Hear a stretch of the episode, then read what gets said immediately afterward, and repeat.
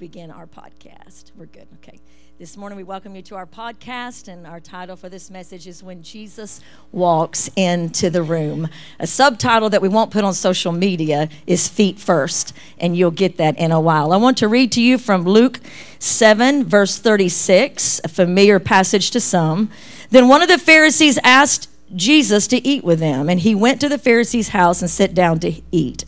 And behold, a woman in the city who was a sinner, when she knew that Jesus sat at the table in the Pharisee's house, brought an alabaster flask of fragrant oil. She stood and knelt at his feet behind him, weeping, and she began to wash his feet with her tears and wipe them with the hair of her head. And she kissed his feet and anointed him with the fragrant oil. And all of a sudden, the Pharisees had a trouble. Can I get an amen? They had a problem with that. But dropping down to verse 44, Jesus responds Do you see this woman? I entered your house. You gave me no water for my feet but she has washed my feet with her tears and wiped them with the hair of her head. You gave me no kiss, but this woman has not ceased to kiss my feet since I came in. You did not anoint my head with oil, but this woman anointed my feet with fragrant oil. Therefore, I say to you, her sins, which are many, are forgiven, for she has loved much. But to whom much is forgiven, the same loves a lot. To those who are forgiven little, they love little. And Jesus said to her, Your sins are are forgiven. Reading from Isaiah 52 and 6. Look, this is our God. Someone say, Our God. We have waited on, and He has saved us. This is the Lord. Let us rejoice and be glad in His salvation. Anybody excited about the salvation of Jesus that He's bringing to your family, your home, your job, your children, your grandchildren? Give Him a big shout of praise. Hallelujah. Hallelujah. Father, we welcome your Holy Spirit. Sir, do what only you can do. Whisper into the ears of those listening, even what I do not say. Come, Holy Spirit. Without you, I'm nothing, but with you, something great can happen this morning. Let us hear the word and let us leave changed. In Jesus' name, and everyone said, Amen. Jesus sometimes talks to me about you often, and as lead pastor, I'm thankful that he does. My heart is very tender towards you. Intercessors pray for you, your leaders pray for you. But during the week, I see your faces, usually where you sit, and I pray over your day. You are precious to me and highly valuable, and many are the tears. I say that not for any accolade to myself, but I want to say this. When Jesus says to me, these sermon lines that you've got going, which means I have several in the queue, I want to put this one in here because I want to tell my people how valuable they are to me. I want to tell them how their sacrifice, their faith, and their love for me is beyond calculation. If you're thankful for Jesus, lift your hand and say, Thank you, Jesus. And this morning, this message is from Him. Though I will preach along lines that will minister to your hearts, I pray at the end of the day, you will hear how valuable your life and your sacrifice is. So let's open up with something funny. The ability to assign value is one of the rarest and most precious gifts in the world. A man wanders into an antique shop in San Francisco. It's cluttered with knickknacks, junk on the floor. He noticed what looks like an ancient Chinese vase. Close inspection, he sees it's a priceless relic from the Ming dynasty of China, whose worth is beyond calculation and is greater than all the things in the store worked together. The only owner clearly had no idea how much it was worth because his cat is drinking out of it. So the man signifies or begins to think how he can clearly strategize to get this Ming dynasty vase. So he says to the owner, That's an extraordinary cat you have there. How much will you sell it for? Oh, she's not for sale. She's worthless. I'll give you a hundred dollars for that cat.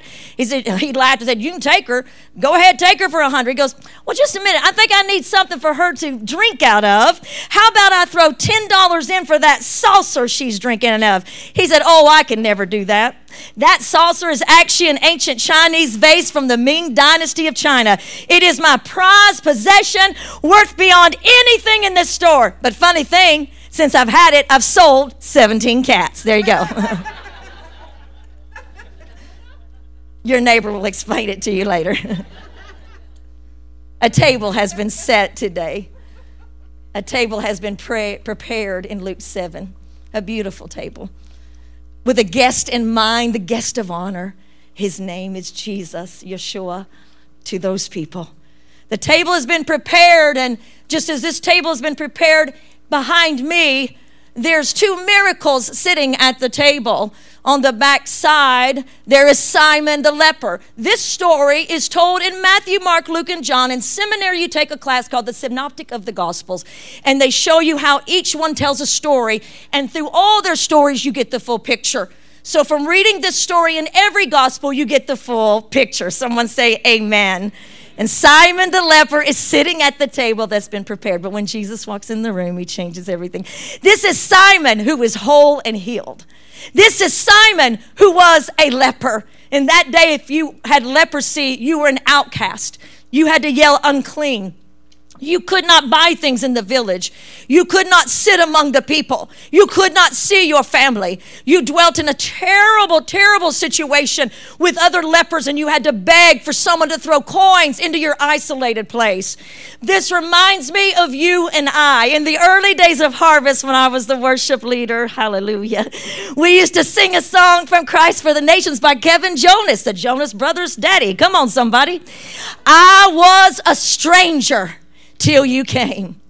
I was a foreigner till you came, but now I come boldly. But now I enter in, and now I call you Abba Father, and I draw near. Anyone thankful that once you were a leopard in the world's eyes, but now you call him Abba Father? Let him hear a praise this morning. May we never forget that I was blind, but now I see. I was an atheist, but now I know Christ. I was an addict till He came. I was despondent till He came. I was overwhelmed till Jesus sat at my table. I was broken till He came. I was afraid till he came. I was lost till he came. I was helpless till he came to me. And now I come boldly. Now I enter in. Now I say, Abba, Father, I draw near. Someone wave a hand and say, Thank you, Jesus, this morning. The other guest at the table is Lazarus, Simon the leper, formerly leopard, and Lazarus, the man that was dead. He went from being dead to come to dinner. Come on, somebody. He's sitting at dinner. And this is what's so interesting about this. I have to watch because Matt has a cue at the end, and I said I'd only walk down here once. So, Matt, if you're listening, I'm not doing that right now. But the courtyard in this time when you ate outside was open. So, you're the courtyard, and you're watching this dinner.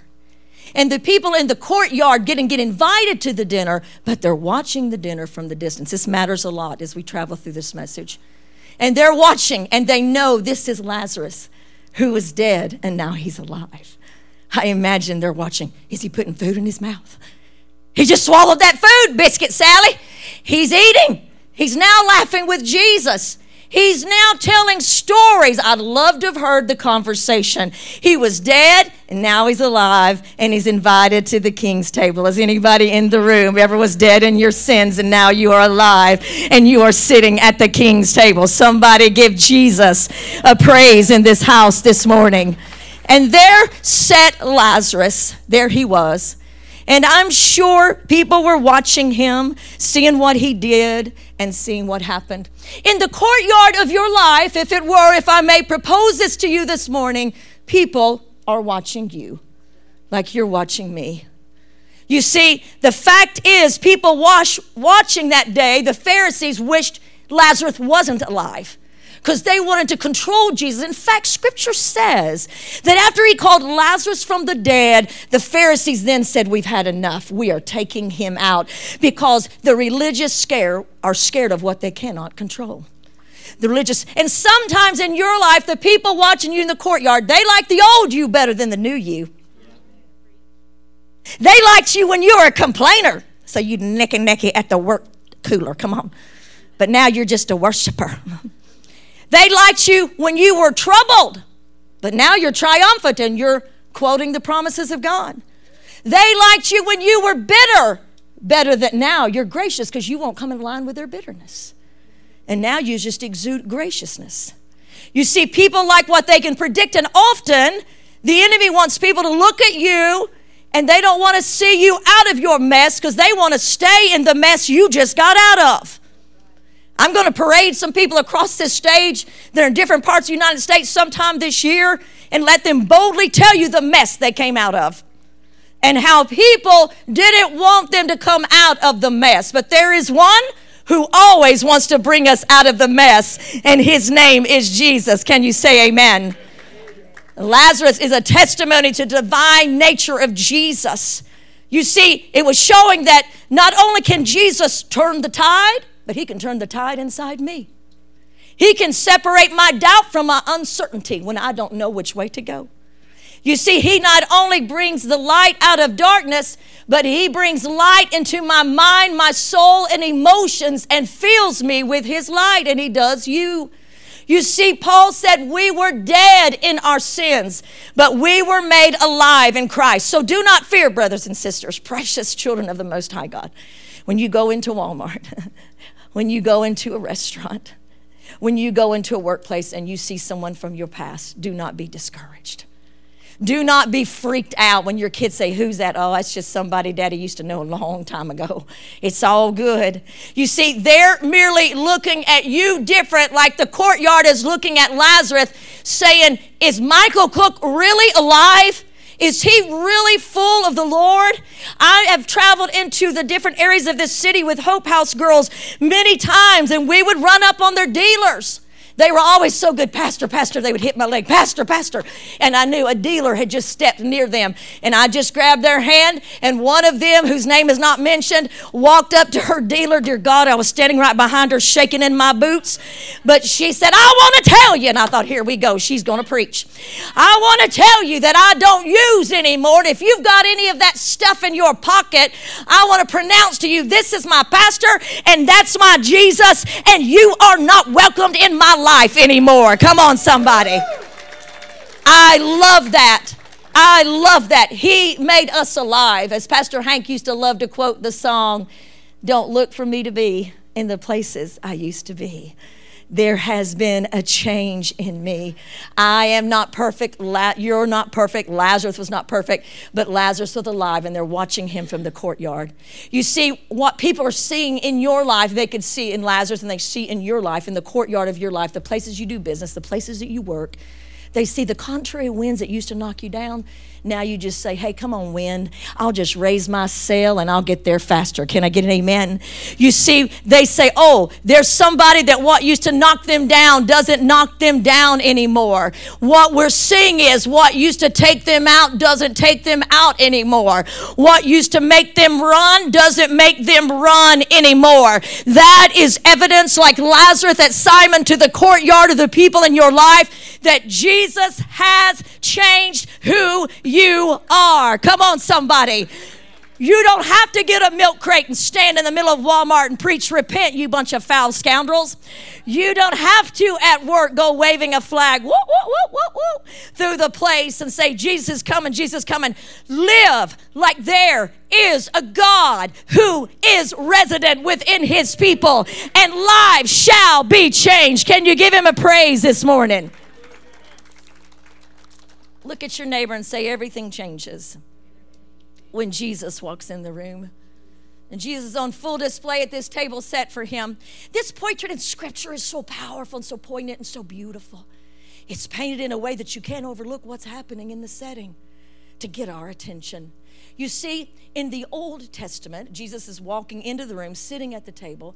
Then the Old Testament, Exodus 20, when God spoke to Israelite, the Israel people before Jesus is coming, he would thunder in the mountains and his lightning would shake the trees. And they would say, Oh, don't speak to us.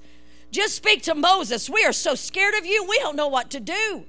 Just speak to Moses, and Moses can talk to us because there was a problem. When Moses came down off the mountain and his face shone with such radiance from being in the presence of God, the people said, Oh, Don't look at us, Moses. It says even his brother was scared of him. And so Moses put a veil over his face. But that was a fading glory. God didn't have a problem. God allowed a problem to come so he could show a greater glory. And I want to submit to you this morning that the problems in your life, the things you cannot resolve, the situations you were unsure of, God uses those to show greater glory. Don't give up, sons and daughters of God. Believe that the one who turns the tide will turn the tide in you. Give him a shout of praise this morning. Look at your neighbor and say, when Jesus walks into the room. God's uh, this problem began to continue, Devin, as there was the great prophets, Elijah and Elisha, which I'll preach on some in this fall. But they were powerful, but they would appear and scream and then they'd run off. They'd outrun chariots. They were a little frightening. But God said, I will show myself to my people. And so the Message Bible says it so beautifully and so in modern vernacular. I must share it with you today. John 1 and 14 in the Message Bible says, The Word became flesh. Everyone say flesh and blood, and He moved into our neighborhood. Look at someone and say, He moved into our neighborhood. We saw the glory with our own eyes, the one of a kind glory like Father, like Son. Because Paul goes on to write, Jesus was the exact imprint of God the Father, generous inside and out, true from start to finish. Someone say, Thank you, God, for Jesus. Come on, thank you, God, for Jesus. So when that baby was born into Bethlehem, he was not guarded by soldiers, he was guarded by the points of heaven. When that baby had to be swaddled, he entered into the world as a human. He humbled himself. The Bible says in Isaiah 53 that he grew up as a tender shoot from a dry ground. Now, what does that mean to you and I? I don't know if you've ever walked by where there's concrete and nothing should be able to grow, and all of a sudden, sprouting up from the middle of the concrete will be this little shoot, and you're like, How'd you do it, buddy? How did you do it? How did you break forth where you weren't supposed to break forth? Jesus was that tender shoot. For in a time of great horror and negativity in the land of Israel, he broke through from dry ground. And he came as the root of Jesse, the son of the Almighty God. And I've got some good news for you today. He is still breaking forth in dry ground. That which looks impossible, that which looks inconceivable, the King still breaks through. Give him a praise in this house today. and he came walking out of the wilderness, this God in flesh who moved into our neighborhood. Jesus walks in the room, he changes everything. He came out of that wilderness after standing off Lucifer himself. He came out of that wilderness as he stood in triumphant praise to the Lord and his life, and he moved into the neighborhood, and he looked like us. He walked like us. He was God in flesh and blood, part God and part man. And when he did, he uncovered, if it were, he made visible, if it were, he displayed, if it were, the very image of God Almighty. So when he stopped the widow at Nain's baby and raised it up, he showed that Jesus was merciful. When he healed the leper, he showed that Jesus was kind. When he stopped the stoning of the woman caught in adultery, he dispelled all the rumors about a God who was not merciful. And he himself said, I am that I am. And he was clothed in flesh, and his name is Jesus, Yeshua HaMashiach, the anointed Son of the living God. Somebody give him a shout of praise in this house. And all of a sudden, God made it visible. So he wasn't a distant God who spoke in thunders and lightnings. He wasn't a God that we couldn't understand but he became a faithful one that we would find someone who would identify us. And in this open car- courtyard of this dinner party, people are watching. And it was customary, as it said in our opening text, for a kiss on the hand of a rabbi. It was customary to wash their feet or to put oil on their feet because they traveled in such dirt. It was customary. But he was a renowned teacher, even if they didn't recognize him as the Son of God. He was a renowned rabbi who was drawing tons of people and international from different tribes of people were coming him, but there was no greeting. The only way to modernize this lack of etiquette, the only way to bring this to where you and I live, you were invited to someone's house. They make a big deal about you coming for dinner. It's a big deal. They're going to put on a meal for you. And when you get there, the door's cracked open, so you go on in. They're all sitting in their La-Z-Boys. Come on, somebody. Their TV is blaring. They never look at you. They never acknowledge you. They never nod at you. They never make eye contact. Someone say, How rude! How rude! A deliberate insult. And the courtyard is watching. The courtyard is watching. Follow me, follow me, follow me. And they're whispering, If he's really the rabbi, why are they not honoring him? If he really is who he says he is, no one has given him the kiss on the hand. No one has washed his feet. No one has given him the oil. But I want to tell you this morning, God had a plan. There was a woman in the courtyard who said, Here I am, send me. Send me. I want to tell you today, God has a plan to bring honor to your life. You may feel in some respects that you don't receive the honor that you should. First First of all, scripture says in 541 seek the, seek the honor that comes from God alone and not from man. I want you to say it with me seek the honor that comes from God and not from man. And why not man, Sherry? Because they're fickle, they're two faced. They will crown you today and crucify you tomorrow. You be the best thing since sliced bread today, and tomorrow you're a crust on the floor. There's always people that will be for you. But if you and I look for our honor from man, we got to be feet first at Jesus' feet to say, I seek the honor that comes from above. But I've got good news God has a way of noticing you, God has a way of blessing you, God has a way of lifting you up in honor. God knows what you're going through, God knows what this week will involve involved. And God said, They are precious and honored in my sight. Maybe your boss does not give you the honor. Maybe your co workers do not give you the praise. Maybe your family has not said thank you for you washing one million loads in your lifetime of clothes. Come on. Maybe your children have not said thank you. Maybe your spouse, maybe your employees, maybe your fellow employees have not honored you. But there is an honor that comes from the Lord alone, and that honor will cause you to sleep at night. That honor will cause you to rise up in strength tomorrow.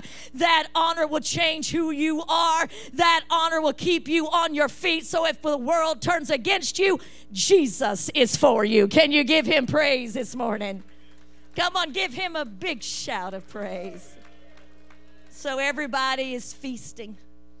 Everybody, Simon's at the table, Lazarus is at the table. She takes a physical physical posture, but we're going to take an internal posture. You see, we don't know what she'd gone through. We do know the synoptic of the gospel says that she was a prostitute.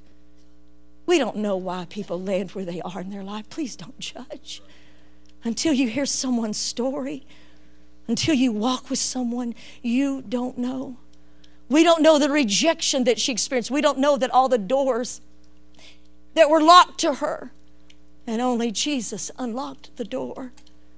You see, he came for her pain. Most believe that she had heard him speak that day, and she heard the sound of a man who said, You are loved, you are accepted, and you are forgiven. I make all things new. The world is looking for a church, the world is looking for a people that will say, Here I am, Lord, send me. And I will say to the hurting, You are loved, you are accepted, and you are forgiven. Can I get an amen in this house?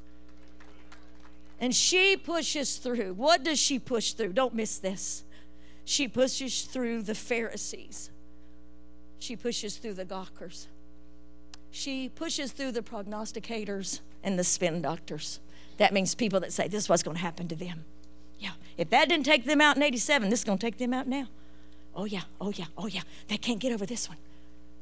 Desperate courage, she comes for you to do the work of the Lord, you have got to walk through the muddy dirt of others' opinions. For you to say, Here I am, send me, you will walk through the couch potatoes. You know what those are? You know, it's 11 men that sat in the boat and said, Well, if Peter had only gotten out on the left side, something great would have happened. If he hadn't have done this, something great. My daddy used to say, Don't listen to the people sitting in the boat. If you got out of the boat and started walking, don't you listen to anybody but Jesus. Can I get an amen? Because people think they're the idle judges. I'll give her a three on that word she gave this morning. I would have given her a 10, but that bright pink with that turquoise was just a little bit get past out this morning, I tell you. We become self appointed judge. And if that's not bad enough, Joel, we bully ourselves. And you have to walk through your own gawkers in your mind, the own judges. But she comes with desperate courage. I present to you this morning, Church of the Harvest, as we transition into another fabulous season of this church. What if you did what you could and said, Here I am, send me? She did what she could where she was. What if I did what I could and I said, Here I am, send me? What if we did what we could and said, Here we are, send us? What could the Lord do among us? Would you lift a hand and say, I'm willing, King Jesus? I'm willing. I'm, I'm, I'm on purpose staying at a wide a pace. It's a little calmer this morning. I don't want you to miss what Jesus is saying. You're precious to Him. Your oil is precious. Don't overlook this. She had to walk through the Pharisees. She walked through the opinions that say you're too old, you're too young, the naysayers.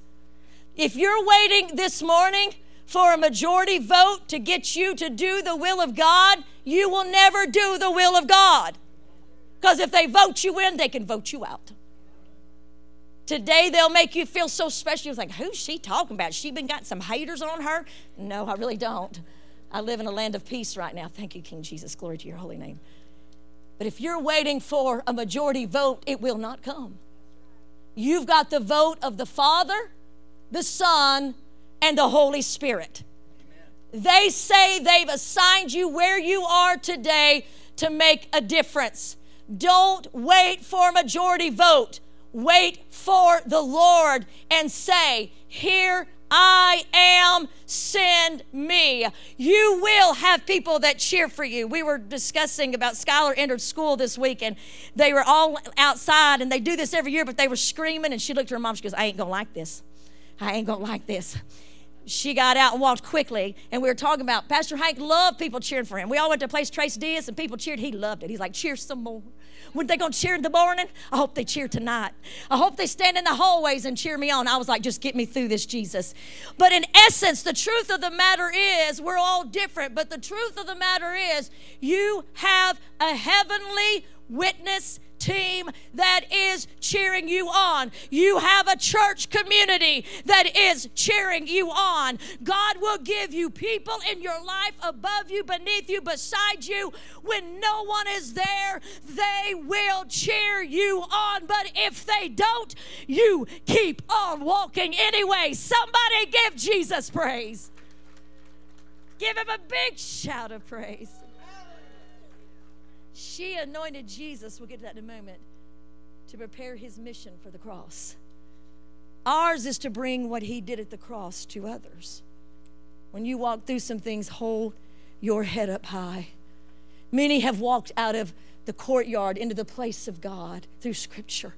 They have walked through naysayers, gawkers. They've fought against their own minds. We know this from the complexity, the perplexity of when they, when they, when Elijah says, "I want to die," and and so many of the great prophets said, "I don't want to live anymore. I don't want to do this," because they felt alone. You are never alone. King Jesus will never leave you or forsake you. Get feet first with Him and stop seeking the honor of others. To all of us, I declare that. Can you say Amen? Our mission is to take what he did to others. Hold your head up high. Walk through when Pastor Barbara finished her education. Pastor Hank used to play it back in the day. He said, "Hold your head up high." He'd always play this song. It's a rock song. Don't don't throw cast stones. You have never listened to a secular song. You just you know, be at peace. Look at your neighbor. Say, "Be at peace." And he would play it, and she, when she finished a great education, she goes, I just wish Pastor would not play that song for me. And I understood what she was saying because sometimes we don't want to be seen, but Christ still says, Hold your head up high. Others have come before you and they've walked through things that you were walking through. Nehemiah had to walk through all kind of critics all kind of government. Let's don't even go there. All kind of bad government, all kind of horrific government. Let's don't even go there. He had to walk through it, but the will of the Lord was accomplished because he kept walking. Can I get an amen? America is too young to die, and I'll say there is a remnant that's rising to pray for justice. Moses had to walk through the disappointment of his people. They loved him, they hated him, they loved him, they hated him. Deborah, the great prophetess, had to walk out of the courtyard into the will of the Lord amidst those who said things against her. How do you know? Read her testimony. I love to read people's praise songs in the scripture because if they didn't say it in their testimony, they're going to say, like, yeah, here we go. And she sings a song and she calls out half the tribes of Israel. And she said, You set at the fire. You binged watched TV. You didn't help me. You did this and you did that. You should have helped us in this victory, but you didn't. And then she pauses and recognizes the value of the tribes that showed up to fight the enemies of God. I'm going to tell you, these people did not have everyone cheering, but they did it. Give the Lord a hand clap of praise. The Apostle Paul said, A wide door has opened for me, and many are the adversaries. I love what Eugene Peterson says in the Message Bible again in Hebrews 12. Track with me for a moment, would you? Do you see what this all means? This is your resolve. This is your feet first. All these pioneers who blazed the way, all these veterans cheering us on. It means we better get on with it. Look at your name and say, Get on with it. Strip yourself of everything that holds you down and keep running. No extra parasitical sins. Keep your eyes on Jesus, who both began and finished the work and the race where he was headed. That exhilarating finish in and with God. He could put up with anything along the way. Jesus, someone say Jesus the cross, the shame, and now he's there at the place of honor at the right hand of God. When you find yourself flagging in your faith, you go revisit that story line by line, item by item. He plowed through all these things and he made it to the cross and he's at the right hand of God. And the message says that will shoot adrenaline into your soul. Someone give Jesus praise. You want to revisit your resolve, your why. It is that revisit that why, that resolve. And here is she sees Lazarus, she sees Simon. This is what I want to say to you, the Lord gave me early this morning. She wasn't obsessed with the miracles of Jesus, she was obsessed with him. Sometimes we get too fascinated with the miracles instead of the miracle worker. Sometimes we get too obsessed, like a laser light, on the promises of God instead of the one who makes the promise instead of the one who says you are loved, accepted, and forgiven. And she breaks open her oil and she does something powerful. It's like in my dramatic mind, and since I'm speaking, you have to deal with that. I apologize. But I see, she says, Yeah, there's Simon. That's great. There's Lazarus. But this is the one that changed my life. And she goes feet first Feet first in many dialects means jump in with all your feet, but here it means something different. We all love when you're in a race and they say on your. And we love to go, don't we? Go with me, Jesus. Go, go, go. I want to go, go, go, go, go. When I'm raising ministers across the world, I don't worry about in this house that they're well seasoned, those that I'm helping. But I always say, don't be obsessed in ministry, be obsessed with Jesus. Don't keep looking for some place to share this or do this or do that. Get obsessed with Jesus because he will remain. But you see, on your mark, you come down here. You come down.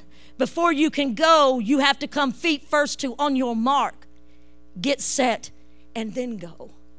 That's why it's important to take an internal posture of feet first at your feet. Jesus doesn't mean, what does that mean, Pastor Ron? Do I have to lay out every morning for an hour? It means internally saying to Him, I put you first. I'm going to do everything for the kingdom this way. Everything is possible when you start your day feet first. Can I get an amen? Everything. There's a fresh anointing at feet first, there's a resolve at feet first. There's the answer to why at Feet First. This week I helped a wonderful woman of God make some decisions about a job, and we'd gone back and forth about a week. It was incredible. I to say who it is. It's an incredible job. I mean, incredible. And the people that were pursuing her were relentless. I mean, the honors she felt. And we went back and forth. We prayed, we talked, and we finally had a conversation the other day. And I just let her talk while we were on the phone. And all of a sudden she said, Well, I I just think, and she just starts talking, that I could make more of a kingdom difference if I'm here. If I stay here, I can do this or that. And out of my mouth was just coming the sense, but she said, I think I just answered my own question. And I screamed. I said, That's exactly what I was fixing to say feet first means kingdom of Jesus is first. It doesn't matter what the pay is, it doesn't matter where I'm at, it's where he's called me to. Can you give Jesus a hand clap of praise? Josh, if you would come help me. I'm not quite but if you would come help me.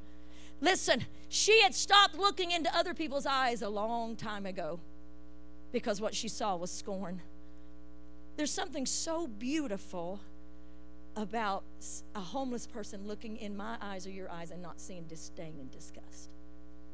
There's something so beautiful about someone carrying a load and not seeing in our eyes repulsiveness. One of my ministry friends shared something this week I thought was so apropos. He said, It's such a strange and unbelievable method of evangelism to despise the very people we're trying to bring to Jesus if my posts are full of despising a certain group of people, if my words, if I get t- caught by a homeless person, which I did this week, didn't think I had any money, but I had 20, it was a woman. I'd seen her hanging where I was. I knew she hung there a lot. I knew her story. And I, the Holy Spirit says, You have a 20 in your wallet. And I said, Yes, I do. And I gave it to her, and then I ministered to her for a moment. The world needs to see us looking at them.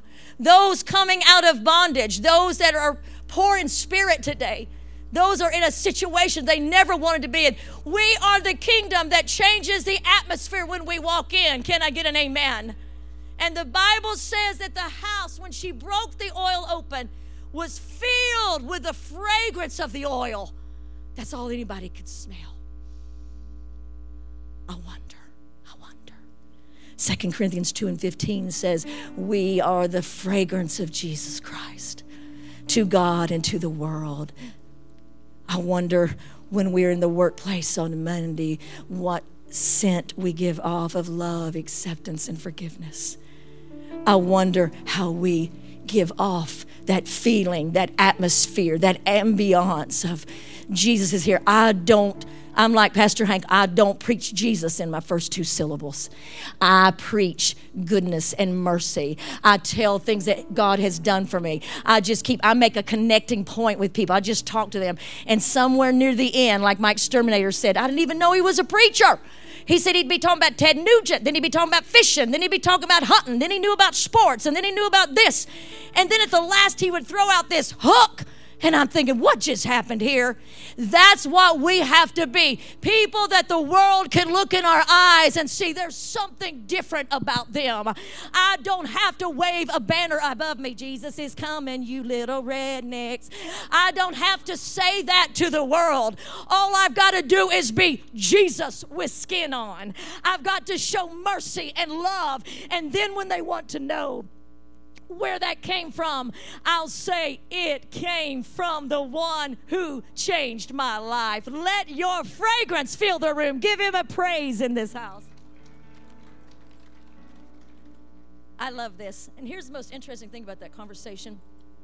I got 10 minutes, I'm good. Jesus, and sometimes I like to act this out, but uh, Jesus is looking at the woman because the Pharisees start talking. He keeps looking at the woman, but he's talking to the Pharisees. It's an irresistible impulse if you're in a conversation. If you're up here talking to me after church and I'm just looking over there, well, I mean, if I glance over there, it's not a big deal. But if I'm just staring over there, eventually you're going to stare over there.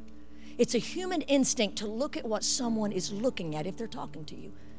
And what King Jesus says is, I want you to see her. Her value is beyond calculation.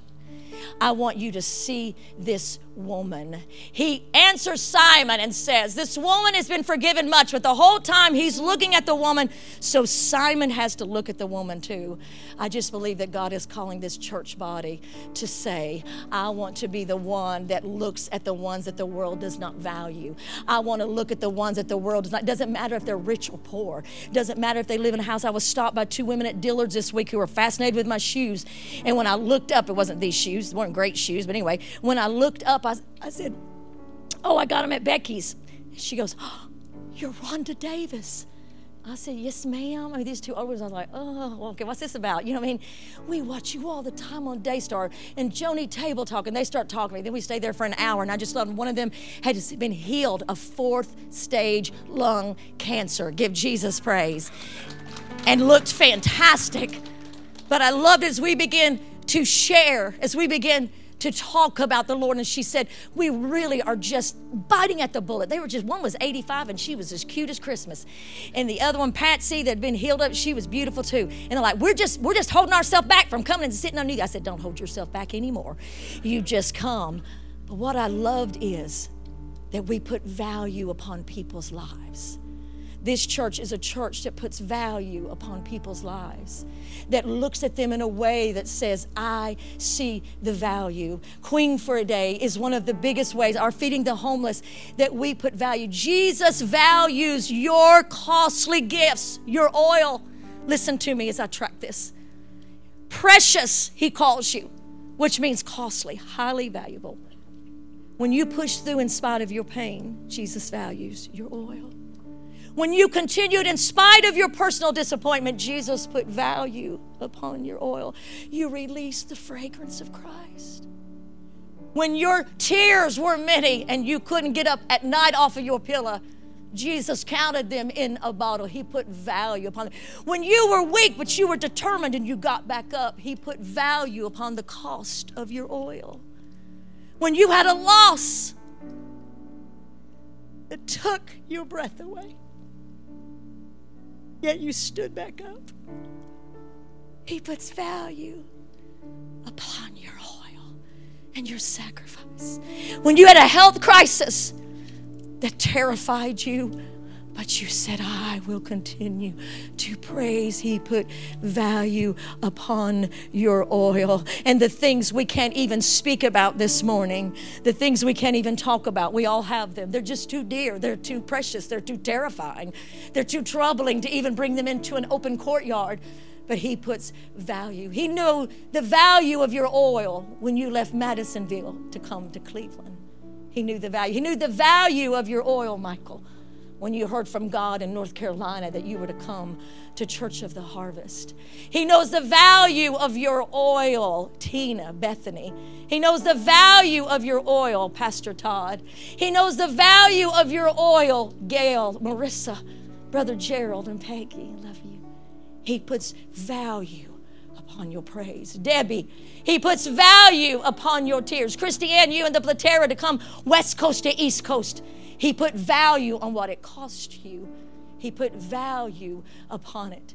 He puts value upon the things that you have made decisions to do and to be.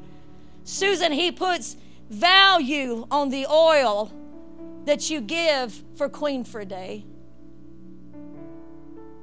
Sometimes these hands I'm holding hurt more than you could ever imagine.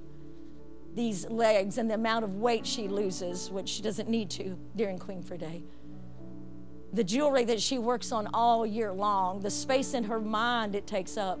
Jesus puts value, Susan, upon your oil. He sees you, He puts high honor above it. The world will never know, I will never even know but He puts great value for you. Feel the place with the aroma, even when sometimes you're weak and you wonder how, and the mind is weighed down with the perplexity of the pieces but you continue. He puts value upon your oil. Someone just lift your hand and tell Jesus that you love him. He puts value. Keith, Austin, he puts value. Josh, he puts value upon your oil this morning. He says to you, You are precious. Your praise is costly. Your faith has caught my attention, says King Jesus.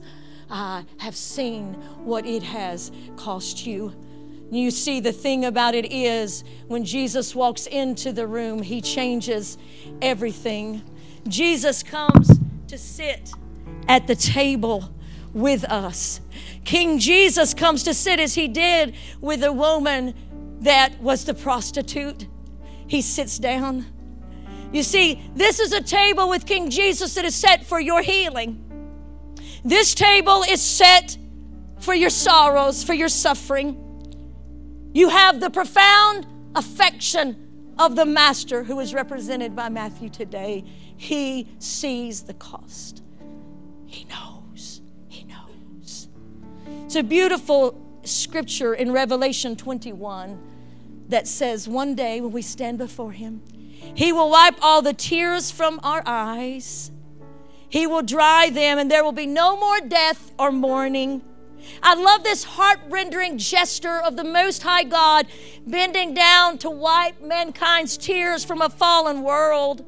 I love that, but I also believe that He does that here on earth.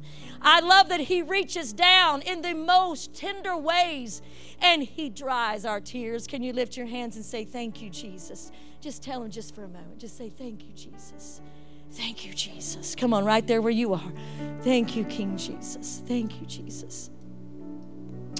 I love it in that revelation. He says, For the former things are passed away. And the Spirit of the Lord spoke to me this morning, and He said He has a word for this house, for individuals. The former things are passed away, says the Lord. Healing is coming to minds and hearts. Healing has come because when he sits at the table, he values our trials, he values our losses, he values our suffering.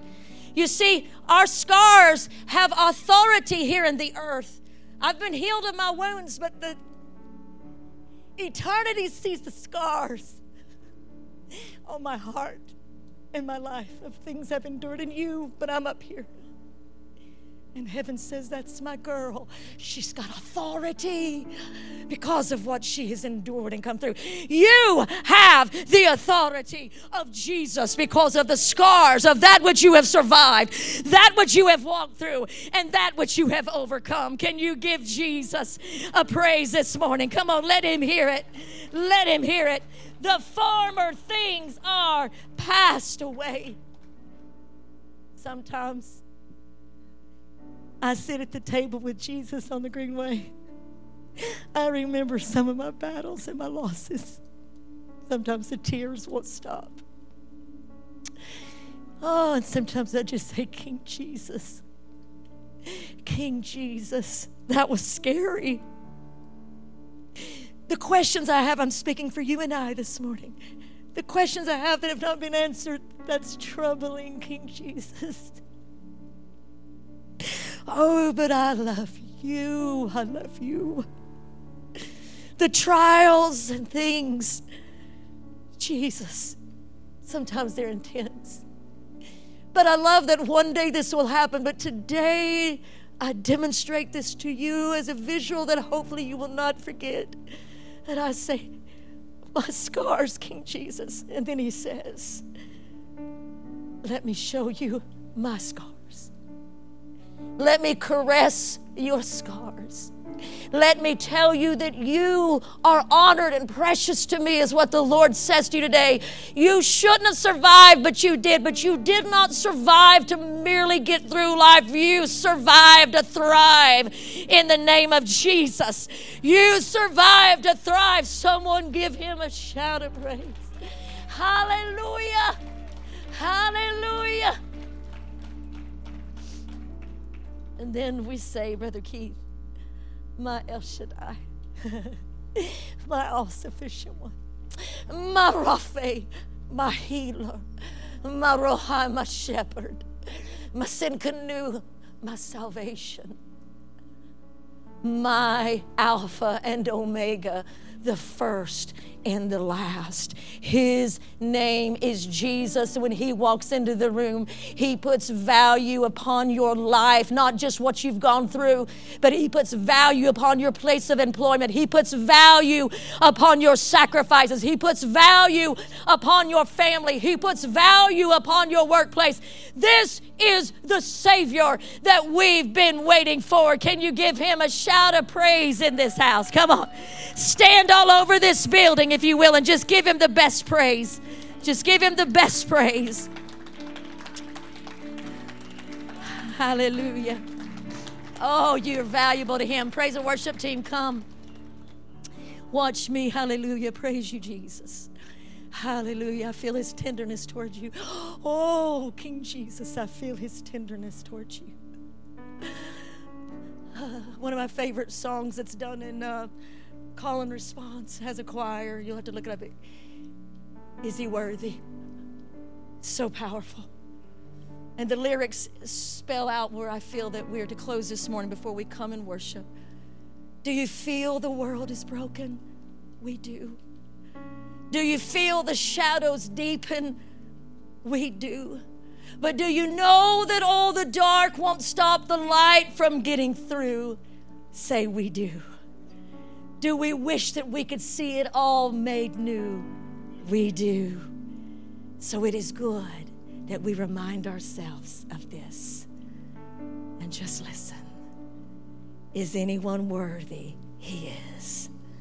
Is anyone able? He is. Is anyone whole? He is. Does anyone have the answers to the world's dilemma? He does. Is anyone able, as they say in the book of Revelation, to understand the end times and to give answers in seasons when we don't have them? He is. Someone say he's worthy. He is the lion of Judah who conquered the grave. He was David's root and the lamb who died to ransom the slave. Is he worthy? He is. Is he worthy? He is. Of all blessing and glory and honor, he is. Is he worthy? He is. He is worthy. Give him a praise this morning. Come on, I'm done. Just give him a praise. Hallelujah. Hallelujah. Hallelujah. Hallelujah.